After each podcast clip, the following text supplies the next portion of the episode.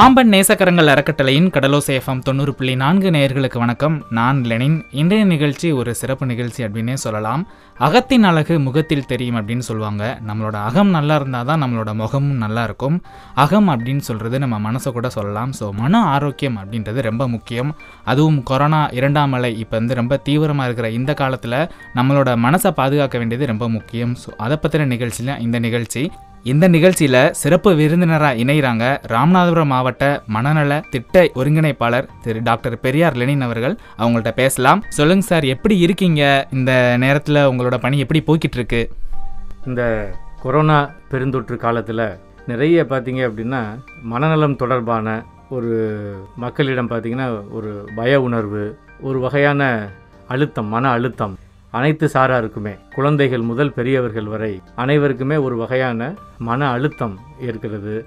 நோயை பற்றிய ஒரு மனப்பதட்டம் மக்களிடையே ஏற்படுகிறது. நிறைய வந்து செய்தித்தாள்களில் தொலைக்காட்சிகளில் அன்றாடம் கோவிட் தொ- தொடர்பான நிகழ்ச்சிகளை அந்த இறப்புகளை அது பற்றிய செய்திகளை பார்த்து கொண்டே இருக்கிறதுனால அதிகமாக பார்த்தீங்கன்னா மக்களுக்கு ஒரு வகையான அச்ச உணர்வு ஒரு பதட்ட உணர்வு மனச்சோர்வு இதெல்லாமே வந்து கண்கூட அவங்க அனுபவிச்சுக்கிட்டே இருக்கிறாங்க. இதில் எங்களுடைய பணி என்பது நிறைய இது போன்ற மனநல விழிப்புணர்வு நிகழ்ச்சிகளை மனநல விழிப்புணர்வு தொடர்பான கேள்விகளுக்கு பதிலளித்தல் இதெல்லாம் வந்து செய்துக்கிட்டு இருக்கிறோம்.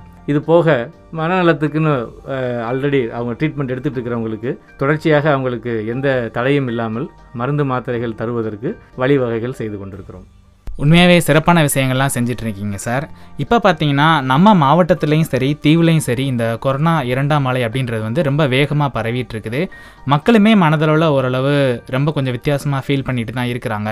பொதுவாக பார்த்தீங்கன்னா இந்த நேரத்தில் நீங்கள் எந்த மாதிரி விஷயங்களை எதிர்கொள்ள வேண்டியதாக இருக்குது மக்களுக்கு எந்த மாதிரி விஷயங்கள்லாம் எடுத்து சொல்லிகிட்டு இருக்கீங்க சார்? மக்கள் பொதுவாக இந்த கொரோனா பெருந்தொற்று காலத்தில் இதை வந்து ஒரு அனைவருமே நினைக்கக்கூடிய விஷயம் என்ன அப்படின்னா இந்த ஒரு முடக்க காலம் இந்த லாக்டவுன் பீரியடை வந்து எப்படி நினைக்கிறாங்க அப்படின்னா ஏதோ ஒரு வேண்டா விருப்பாக சலிப்பாக இதை ஒரு நமக்கு இந்த மாதிரியான ஒரு முடக்கம் ஏற்படுவதனால தொழில் முடக்கம் ஏற்படுது வெளியில் நம்ம வந்து ஃப்ரீயாக போக முடியல வர முடியலை எல்லாருக்குமே ஒரு வகையான பொழுதுபோக்கு இல்லாத மாதிரி கருதி வீட்டுக்குள்ளேயே முடங்கி இருக்கிற மாதிரியான சூழல்களை அவங்க இது வரைக்கும் சந்திச்சதில்லை. நம்மளுடைய சந்ததியில் இது வரைக்கும் சந்திச்சதில்லை. அப்போ இது ஒரு புதுமையாக இருக்கிறதுனால மக்களுக்கு வந்து இதை ஏற்றுக்கிறதுல கொஞ்சம் ஒரு வகையான தயக்கம் ஒரு வகையான சலிப்பு வந்து நிறைய இருக்குது அப்போ இதை என்ன செய்யணும் அப்படிங்கும்போது மக்கள் வந்து பொதுவாக இந்த பெருந்தொற்று காலம் என்பது இந்த பேண்டமிக் பீரியட் சொல்கிறோமே இந்த பீரியடில் இதை மனித உயிர்கள் ரொம்ப முக்கியம் அப்படின்றது ரொம்ப மு எல்லாருமே நினைக்கணும். இதை வந்து நம்ம வாழ்வாதாரம் அல்லது நமக்கு தொழில் முடங்குது அல்லது நம்ம வெளியில் சுத்த முடியல இது போன்ற நினைப்புகள் தான் அதிகமாக இருக்குதே ஒழிய முதல்ல நம்ம உயிர் வாழணும் நல்லபடியாக நம்ம மட்டும் உயிர் வாழ்கிறது மட்டும் இல்லை நம்மனால் பிறருக்கு எந்த ஒரு இடைஞ்சல் இல்லாமல் தீங்கு இல்லாமல் அவர்களும் நல்லபடியாக வாழணும் அப்படின்னுங்கிற நினப்பு எல்லாருக்கும் வரணும். முதல்ல தன்னை நல்லா வச்சுக்கிட்டாவே தன் குடும்பத்தை நல்லா வச்சுக்கணுன்ற எண்ணம் வரும். அதற்கு தொடர்பாக அடுத்து பார்த்தீங்கன்னா சமூகத்துக்கும் தன் மூலமாக எந்த விதமான ஒரு நோய் தொற்றையும் ஏற்படுத்தி விடக்கூடாது என்ற ஒரு உணர்வு எல்லா மக்களுக்கும் இருக்கணும்.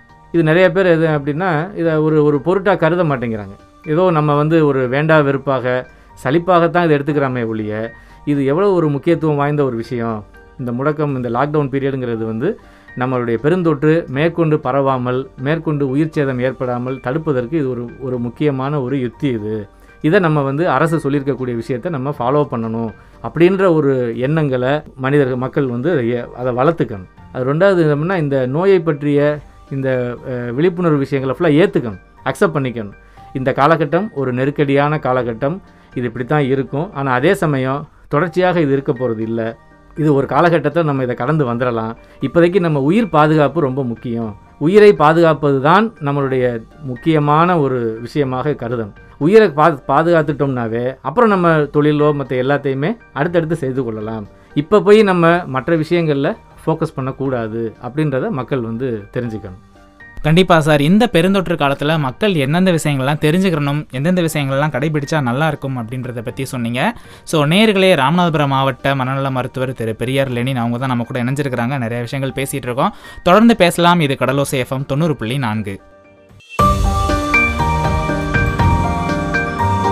கடலோசை எஃப்எம் தொண்ணூறு புள்ளி நான்கு கேட்டுட்டு இருக்கிறீங்க ராமநாதபுரம் மாவட்ட மனநல திட்ட ஒருங்கிணைப்பாளர் திரு பெரியார் லெனின் அவங்க தான் நம்ம கூட இருக்கிறாங்க. ஸோ நிறைய விஷயங்கள் பேசிகிட்டு இருக்கிறோம் தொடர்ந்து பேசலாம்.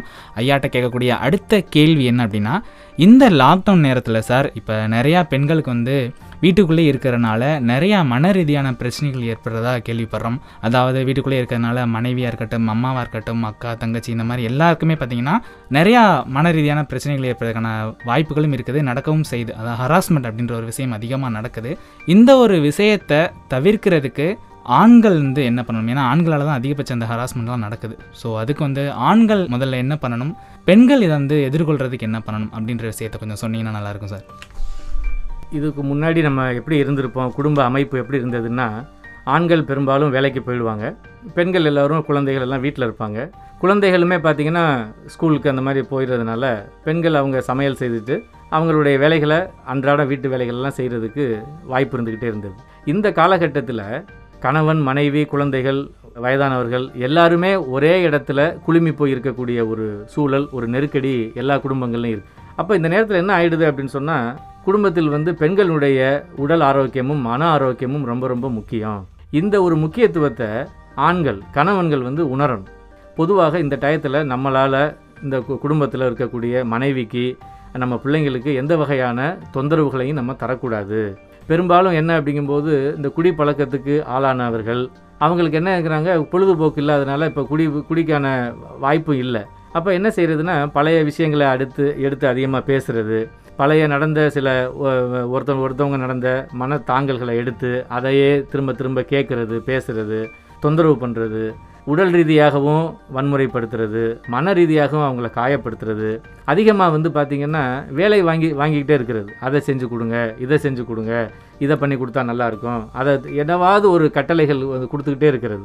அப்போ என்ன ஆகிப்படும்னா பெண்களுக்கு அவங்க அவங்களுடைய உடலையும் மனதையும் பார்த்துக்கக்கூடிய வாய்ப்பே இல்லாமல் போயிடுது. காலையில் எந்திரிச்சதுலேருந்து பிள்ளைங்களை கவனிக்கணும் கணவனை கவனிக்கணும் சமையல் செய்யணும் துணிமணிகள் துவைக்கணும் எல்லாத்தையும் வீட்டு பராமரிப்புங்கிறது பெரிய விஷயம். இப்படிப்பட்ட ஒரு சூழலில் நெருக்கடியை மனைவிகள் குடும்ப பெண்கள் சந்திக்கும் போது அதற்கான ஒத்துழைப்பை கணவன்கள் கண்டிப்பாக கொடுக்கணும்.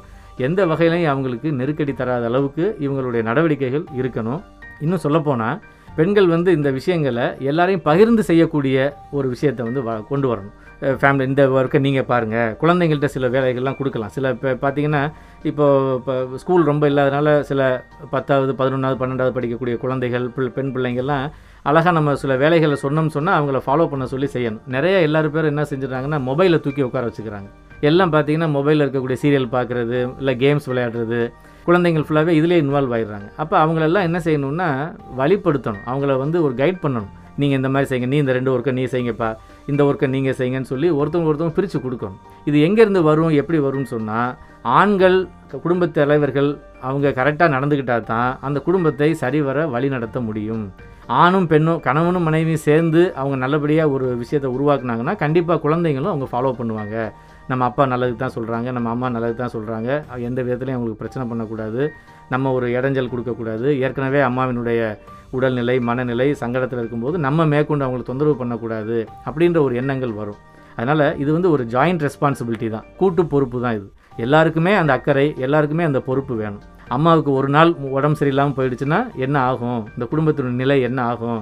யார் சமைக்கிறது? எவ்வளோ தூரம் பிரச்ச குடும்பத்தை அந்த பொறுப்பை எடுத்துக்கிறதுன்றதெல்லாம் நிறைய இருக்குது அப்போது இது போன்ற ஒரு விஷயங்களை குடும்பத்தில் இருக்கக்கூடிய கணவன்கள் இதை உணரணும் ஃபஸ்ட் எப்பயும் இருக்கிற மாதிரியே நினச்சி இந்த நேரத்தில் வந்து இருக்கக்கூடாது. இந்த வா இந்த கா காலகட்டத்தில் வார்த்தை பரிமாற்றம் என்பது ரொம்ப முக்கியம். ரொம்ப அதிகமான அளவு மனசை காயப்படுத்துகிற மாதிரி உள்ள வார்த்தைகள் திட்டுறது அல்லது குத்தி காட்டுறது அல்லது எரிச்சல் பட்டு பேசுறது இதெல்லாமே ரொம்ப தவிர்க்கணும். ஒருத்தவங்களுக்கு ஒருத்தவங்க ரொம்ப எச்சரிக்கையாக பேசணும். வார்த்தைகளை ரொம்ப கையாளுற விதம் வந்து ரொம்ப மென்மையாக கையாளணும். உணர்ச்சிகள் ரொம்ப காட்டக்கூடாது. ஒரு விஷயத்தை கேட்டு வாங்கணும்னா கூட சொல்லணும்னா கூட ரொம்ப ஹம்பிளாக ஒரு ரெக்வஸ்ட்டாக த ஒரு இதோட கேட்கணும். ரொம்ப ஆர்டராக இந்த சமயத்தில் செய்கிறது வைக்கிறது எல்லாமே பெண்களுக்கும் சரி குடும்ப உறுப்பினரும் சரி ரொம்ப ஒரு வகையான சலிப்பு சோர்வு ஏற்பட்டுரும். அது மூலமாக பார்த்திங்கன்னா அவங்களுக்கு ஒரு மன அழுத்தம் ஏற்படும்.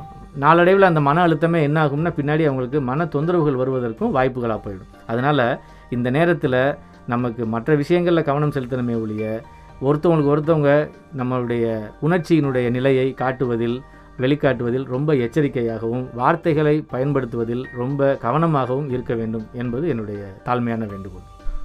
உண்மையாக சார் நம்ம எல்லாருமே வந்து உறவுகள் அப்படின்ற ஒரு விஷயத்துக்குள்ளே ரொம்பவுமே பின்னி பிணைஞ்சிருக்கோம். அதை வந்து எவ்வளோ அழகாக கையாளணும் அப்படின்ற சில விஷயங்களை சூப்பராக சொன்னீங்க. நம்ம பகுதியில் பார்த்தீங்கன்னா சார் இப்போ வெளியூர்லாம் வந்து ஆஃபீஸ் வேலை போகிறவங்க ஒர்க் ஃப்ரம் ஹோம்லாம் பண்ணிடுவாங்க அவங்களுக்கு வந்து ஒரு வேலை இருந்துக்கிட்டே இருக்கும். அவங்க அந்த வேலையை பார்த்துக்கிட்டே இருப்பாங்க. நம்ம ஊரை பொறுத்தளவு அதிகபட்சம் ஆண்கள் கடலுக்கு போவாங்க பெண்கள் வீட்டு வேலை பார்ப்பாங்க இப்போ வந்து எல்லாருமே வீட்டில் இருக்கிறங்காட்டி இந்த சும்மா இருக்கிற நேரம் அப்படின்றது ரொம்ப அதிகமாக இருக்குது. அதுவே நிறையா பிரச்சனைகளுக்கு காரணமாக மாறுது. பொதுவாக நம்ம வாழ்க்கையில் அதாவது இப்போ நம்ம பகுதியில் வந்து நிறையா பேர் வந்து எந்த வேலையுமே செய்யாமல் சும்மா இருக்கிறது வந்து அதிகமாக இருக்குது. ஏதாவது ஒரு விஷயத்தை செய்கிறது நம்ம மனசுக்கு எவ்வளோ ஆரோக்கியத்தை கொடுக்கும் அது எவ்வளோ முக்கியம் அப்படின்ற சில விஷயத்த சொன்னீங்கன்னா நல்லாயிருக்கும் சார்.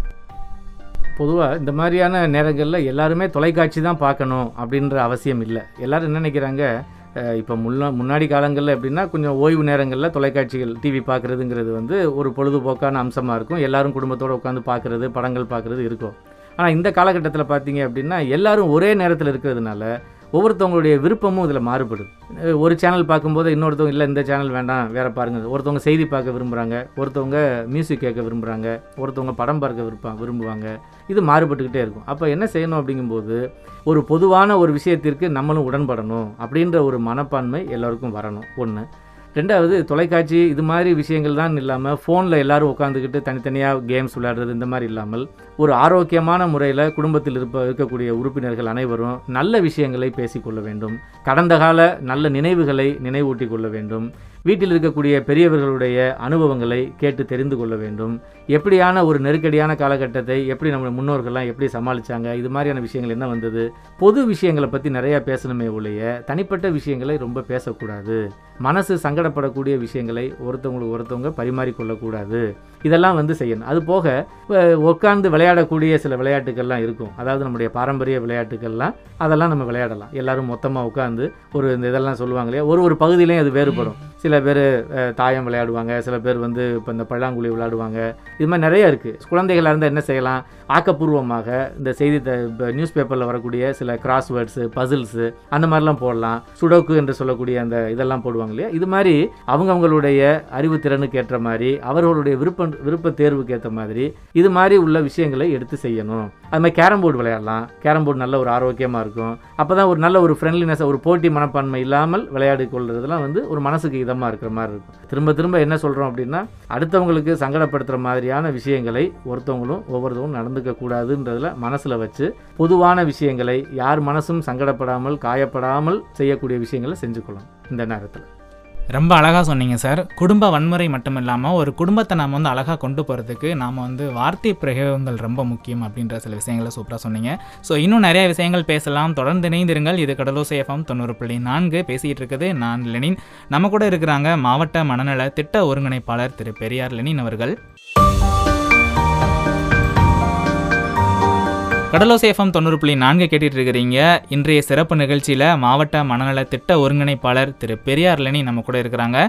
தொடர்ந்து நிறைய விஷயங்கள் அவங்கள்ட்ட பேசலாம். சார் குடும்பத்தில் உள்ள நிறைய விஷயங்களை பற்றி பகிர்ந்துக்கிட்டீங்க இப்போ வந்து நம்ம ஊர் பக்கம் பார்த்திங்கன்னா ஒரு பெரிய ஒரு விஷயம் அப்படின்னு கூட சொல்லலாம். அதாவது எனக்கெல்லாம் கொரோனா வராது. எனக்கு வந்து லைட்டாக இருமல் வந்திருக்குது லைட்டாக சளி வந்திருக்குது.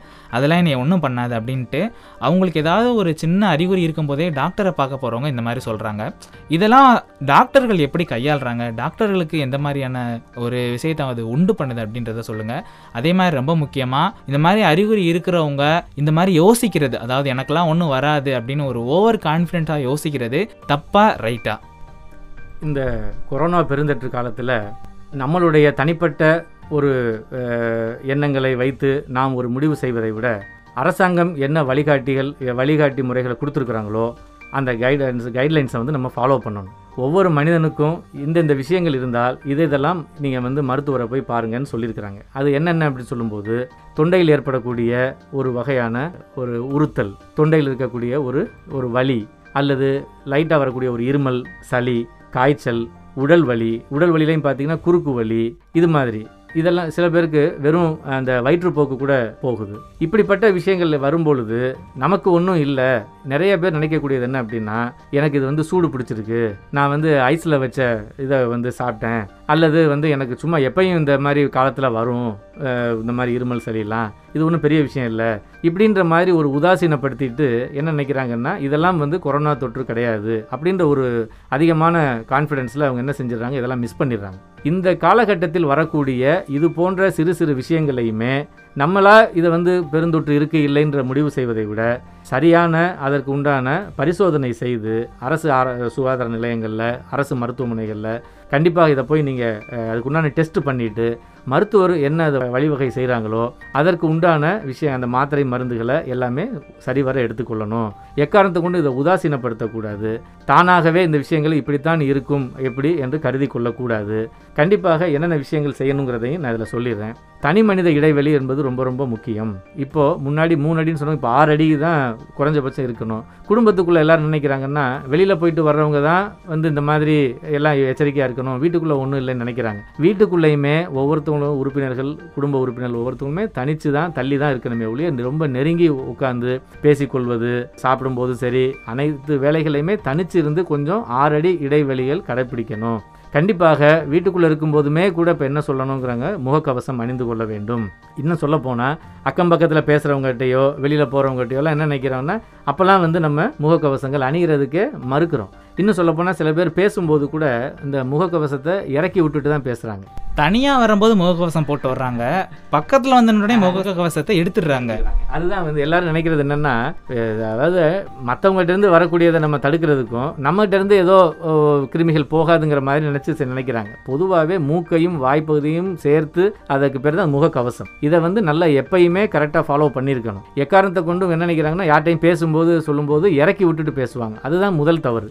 ரெண்டாவது அக்கம் பக்கத்தில் பேசுகிறப்போ வீட்டுக்குள்ளே இருக்கும்போது அனைத்து நேரங்களிலேயுமேயே முகக்கவசம் அணிய வேண்டும். அதனால் அதை வந்து கரெக்டாக ஃபாலோ பண்ணணும். அது மாதிரி கை கால் சுத்தப்படுத்துறது. அடிக்கடி வெளியில் போயிட்டு வர்றாங்க அப்படின்னா கிருமி நாசினிகள் வச்சு நல்ல கை கால்களை சுத்தப்படுத்திக்கிறது. இது எல்லாமே ஃபாலோ பண்ணணும். இது ரொம்ப ரொம்ப முக்கியம். தனி மனித இடைவெளி ரொம்ப முக்கியம். முகக்கவசம் இந்த கிருமி நாசினியை வைத்து கிருமி நாசினா பெரிய விஷயம் இல்லை. ஒரு சோப்பு வச்சு கூட என்ன செஞ்சுக்கலாம்? கை கால்களை சுத்தப்படுத்தி கழுவி கொள்ளலாம். இதெல்லாம் வந்து செஞ்சுக்கிட்டு சின்ன விஷயங்கள் சாதாரணமாக ஒரு சளியோ ஒரு காய்ச்சலோ ஏற்பட்ட உடனே வந்து நம்ம என்ன செய்யணும்? அரசு மருத்துவமனையை அணுகி அதுக்குண்டான பரிசோதனை டாக்டர் என்ன சொல்கிறாங்களோ அதை ஃபாலோ பண்ணி அதை கொடுத்தக்கூடிய மருந்து மருந்து மாத்திரை கொடுத்து தேவைப்பட்டால் வீட்டிலேயே நாம் தனிமைப்படுத்தி கொள்ளலாம். தேவைப்படுகின்ற நேரத்தில் மருத்துவரை வந்து மருத்துவமனைக்கு நீங்கள் போகணும்னு சொல்கிறாங்கன்னு சொன்னால் அதை நம்ம கண்டிப்பாக கடைபிடிக்கணும். இதை செஞ்சுட்டாவே போதும். எக்காரணத்தை கொண்டும் நாம இதை யூகித்து கொண்டு இது கொரோனா பெருந்தொற்று இல்லை அப்படின்ற ஒரு நினைப்பு வரக்கூடாது. இன்னொன்று கொரோனா பெருந்தொற்றுனோடனே எல்லாரும் பயப்படக்கூடிய நிலையிலும் இருக்கக்கூடாது. இது வந்து நம்ம பார்க்கக்கூடிய நம்ம கேட்கக்கூடிய அனைத்துமே நமக்கும் வந்துருமோன்ற பயம் அச்ச உணர்வு இருக்கக்கூடாது. இன்னொருத்தவங்களுக்கு வரக்கூடிய விஷயம் நமக்கு அது பொருந்தணும்னு அவசியம் இல்லை. நம்மளுடைய உடல்நிலை நம்மளுடைய உடலில் எப்படிலாம் இருக்குது நம்மளுடைய உடலில் எதிர்ப்பு சக்தி எப்படி இருக்குது என்பதை பொறுத்து தான் அந்த நோய் வந்து நம்மளை அஃபெக்ட் பண்ணுமே ஒழிய நம்ம பார்க்குறது கேட்குறது மாதிரியே நமக்கு வரணும் அப்படின்ற அச்ச உணர்வு தேவையில்லை. நம்மளுடைய உடலில் எதிர்ப்பு சக்தி நன்னா இருக்குதுன்னு சொன்னால் கண்டிப்பாக நம்ம என்ன செய்யலாம்? அதுக்கு உண்டான சில மாத்திரைகள் கொடுத்து அவங்க டாக்டர் என்ன செய்வாங்க? அதுக்கு உண்டான வழி அதுக்கு உண்டான ஒரு சில ரெமெடிஸ் கொடுப்பாங்க. நம்ம அதை ஃபாலோ பண்ணிக்கிட்டாவே போதுமானது. உண்மையா சார்? ரொம்ப அழகாக சொன்னீங்க. பொதுவாக இந்த நேரத்தில் ஒரு மருத்துவரை நம்புறது எவ்வளோ முக்கியம்? அதாவது இப்போ போகிறாங்க டாக்டர் வந்து சளி கொஞ்சம் அதிகமாக இருக்குது போய் சிடி ஸ்கேன் எடுங்க அப்படின்னு சொல்கிறாங்க இல்லைனா வந்து வேறு ஏதாவது டெஸ்ட் எடுங்க அப்படின்னு சொல்கிறாங்க அந்த மாதிரி நேரத்தில் டாக்டர் மேலேயே இவங்க பழி சொல்லிடுறாங்க. இந்த மாதிரி வந்தாலே இப்படி தான் ஆகும்னா ஸ்கேன் எடுக்க சொல்லிடுறாங்க அப்படி பண்ண சொல்கிறாங்க இப்படி பண்ண சொல்கிறாங்க அப்படின்ட்டு. இந்த மாதிரி விஷயங்கள்லாம் வந்து பண்ணுறது எவ்வளோ ஒரு ஒரு சோகமான விஷயமா இருக்கும்னா கண்டிப்பாக மருத்துவர்கள் கஷ்டமாக தான் இருக்கும். ஒரு மருத்துவர் அவங்களோட பார்வையில் பொதுமக்கள் இதை எப்படி புரிஞ்சுக்கிறணும் சார்? இப்போது மருத்துவர்கள் சொல்லக்கூடிய அனைத்துமே அரசு வழிகாட்டுதலின்படி தான் செய்ய சொல்கிறாங்க இப்போ ஒரு சிடி ஸ்கேன் எடுத்து செஸ்ட் பார்க்கணும்னு சொல்கிறாங்கன்னு சொன்னால் கண்டிப்பாக அதில் நுரையீரல் எந்த அளவுக்கு பாதிப்பு இருக்குன்றத இந்த நேரம் கண்டுபிடிக்கணும். அந்த நுரையீரலினுடைய பாதிப்பு எத்தனை சதவீதம் இருக்குது அப்படின்றத பொறுத்து அந்த ட்ரீட்மெண்ட்டினுடைய நேச்சர் வந்து மாறும். குறைந்த மைல்டு கேசஸாக இருந்தால் அதுக்கு ஒரு மாதிரி மாடரேட்டாக இருந்தால் ஒரு மாதிரி சிவியராக தீவிரமாக இருக்குது என்று சொன்னால் அதுக்கேற்ற மாதிரியான ட்ரீட்மெண்ட் ப்ரோட்டோக்கால் மாறும். அதுக்காக தான் வந்து மருத்துவர் பரிந்துரை செய்கிறாங்களே ஒழிய மற்றபடி சும்மா வந்து ஒரு டெஸ்ட் பண்ணணும் அப்படின்ற ஒரு நோக்கத்தில் செய்கிறது இல்லை.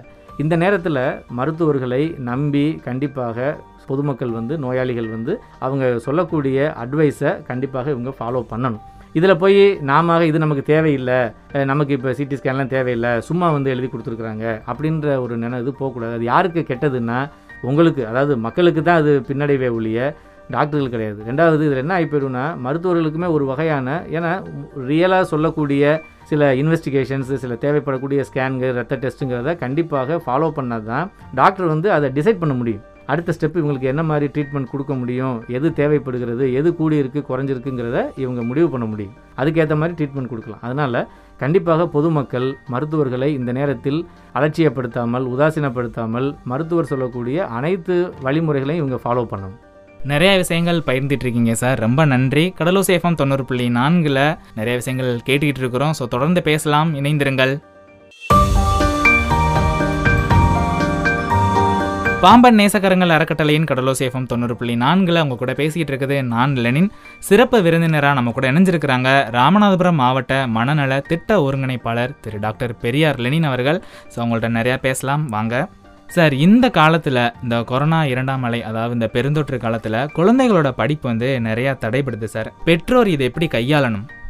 கடந்த ஓராண்டாக பார்த்தீங்கன்னா குழந்தைகள் பள்ளிக்கு செல்லாமல் வீட்டில் இருக்கிறாங்க.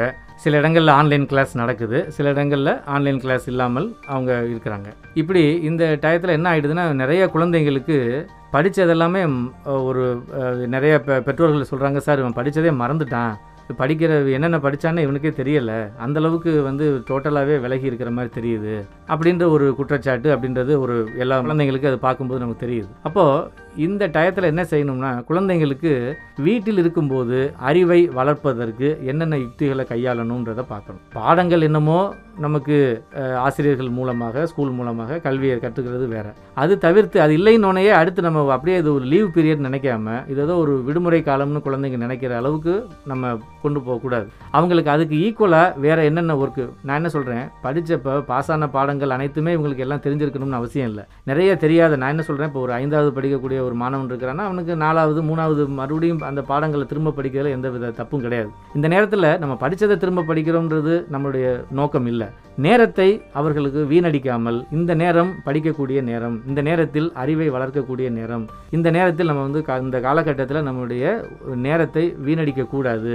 ஏதோ ஒரு வகையான செய்திகளை அறிவு விஷயங்களை உள்ள மூளைக்கு செலுத்தி கொண்டே இருக்கணும் அப்படின்ற ஒரு உணர்வுகளை கண்டிப்பாக வந்து குழந்தைங்களுக்கு நம்ம எடுத்து சொல்லணும். இதை பெற்றோர்கள் அவங்க சரிவர கடைப்பிடிச்சா தான் குழந்தைங்களால் சரிவர இதை ஃபாலோ பண்ண முடியும். பெற்றோர்கள் வந்து டிவி பார்த்துக்கிட்டு மொபைல் பார்த்துக்கிட்டு இருந்தால் கண்டிப்பாக குழந்தைங்களுக்கு அந்த எண்ணங்கள் அந்த இது வராது. குழந்தைகள் படிக்கிற நேரத்தில் பெற்றோர்களும் சேர்ந்து உட்காந்து படிக்கக்கூடிய ஒரு சூழலை வளர்த்துக்கொள்ளணும் எல்லோரும் சேர்ந்து வாங்க எல்லோரும் நம்ம உட்காருவோம் படிப்போம். நீ இந்த நம்ம ஒரு செய்தித்தாள் உட்காந்து படித்தா தான் அவங்க ஒரு புக் எடுத்து படிப்பாங்க. அது மட்டும் இல்லாமல் அவங்களுக்கு கொஞ்சம் நான் முதல்லே சொன்ன மாதிரி அவங்களுடைய விருப்பத்துக்கு ஏற்ற மாதிரி குழந்தைங்கள ப படம் வரைய சொல்கிறது அவங்களுக்கு ஏதாவது ஒரு கிராஃப்ட் ஒர்க்கு கொடுக்கறது சின்ன சின்ன விஷயங்கள் ஏதாவது செய்ய சொல்கிறது அவங்களுடைய மனசில் பட்டதை ஒரு கட்டுரை மாதிரி எழுத சொல்கிறது கவிதை எழுத சொல்கிறது எது எதெல்லாம் அவங்களுக்கு மனசுக்குள்ளே அவங்களுடைய திறன்கள் அவங்களுக்கு இருக்கிறோ எந்தெந்த திறன்களில் அவங்க வந்து அதிகமான விருப்பம் இருக்கோ அதை வந்து வளர்த்துக்கிற மாதிரி எல்லா குழந்தைங்களுக்கும் இது ஒரே மாதிரி பொருந்தாது. ஒரு ஒரு குழந்தையினுடைய அவங்களுடைய மனோபாவத்தை அறிந்து அவர்களுடைய திறனுக்கு ஏற்ற மாதிரி அவங்களுக்கு ஒரு ஒரு ஒர்க்கை நம்ம கொடுக்கணும். இது ஒரு அசைன்மெண்ட் மாதிரி நம்ம காலையில் ஒரு டூ ஹவர்ஸ் த்ரீ ஹவர்ஸ் படிக்கணும். மதியானம் ஒரு ஒன் ஹவர் டூ ஹவர்ஸ் படிக்கணும். இரவு நேரங்கள்லையும் தூங்க போகிறதுக்கு முன்னாடி ஒரு ஆஃப் அன் ஹவர் ஒன் ஹவராவது லைட்டாக படிக்கணும். இப்படின்ற மாதிரியான ஒரு விஷயங்களை நம்ம ஷெட்யூல் பண்ணி கொடுக்கணும். குழந்தைங்களுக்கு திட்டமிட்டு கொடுக்கணும். அப்போ தான் அவங்க வந்து அதை இது பண்ணுவாங்க. நம்ம என்ன நினைக்கிறோம்? ஸ்கூலுக்கு போகலை. ஸ்கூலில் தான் பாடம் சொல்லி கொடுப்பாங்க. அப்போ வீடு வீடுனா ஓய்வாக இருக்கலாம். அப்படின்ற எண்ணங்கள் குழந்தைங்களுக்கும் வரக்கூடாது பெற்றோர்களுக்கும் வரக்கூடாது.